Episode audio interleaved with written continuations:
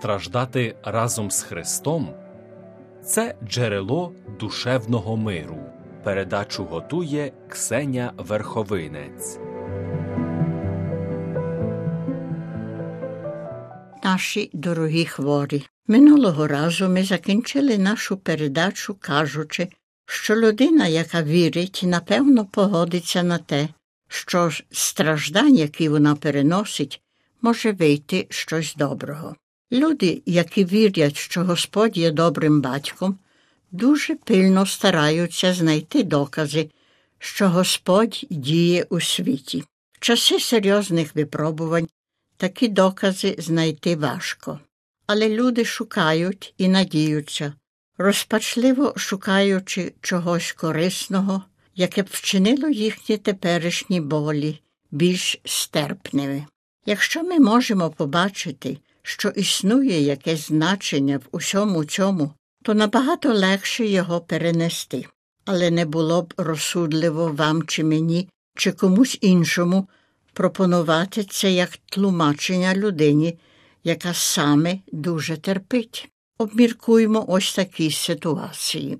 Сім'я щойно почула, що їхня наймолодша дитина потрапила в аварію і померла. Хто міг би зустрінутись із цією сім'єю і сказати, що в цьому випадку Господь має якийсь більший задум?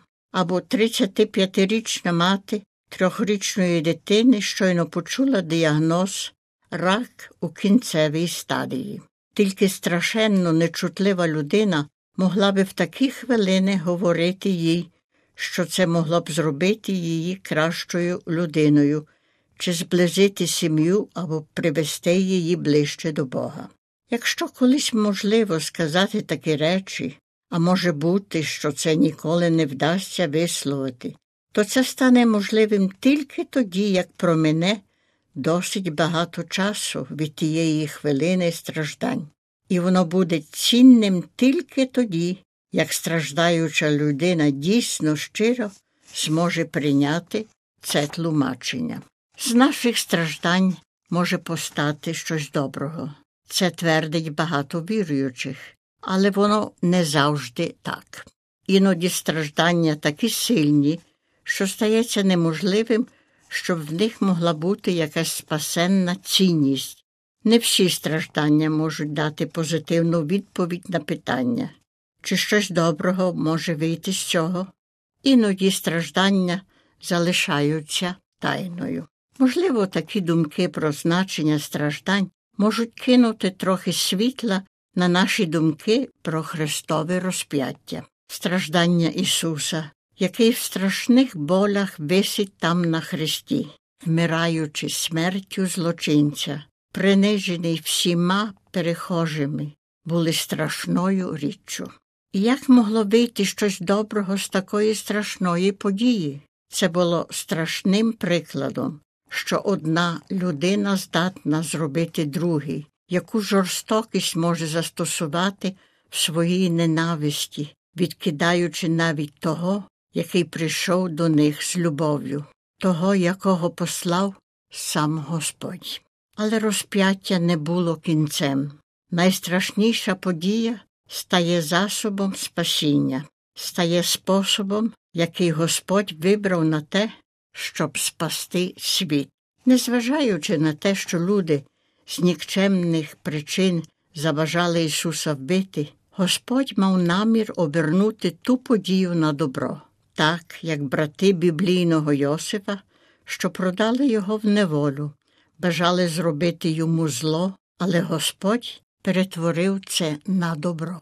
У хвилину Ісусової смерті учні не могли бачити щось доброго в цій страшній події. Здавалось, що це кінець. Вони розбіглись в розчаруванні та страху.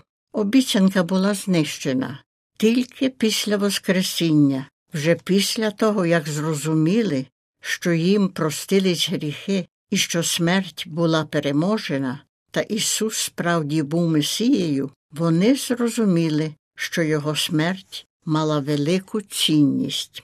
Він помер за нас, і задля його крові ми всі спаслися. Той найгірший день в історії людства сьогодні ми називаємо Великою П'ятницею. Ми носимо хрест, знаряддя Його смерті на наших грудях, і Він височить над нашими церквами. Символ найгіршого способу смерті став знаком Божого відкуплення світу.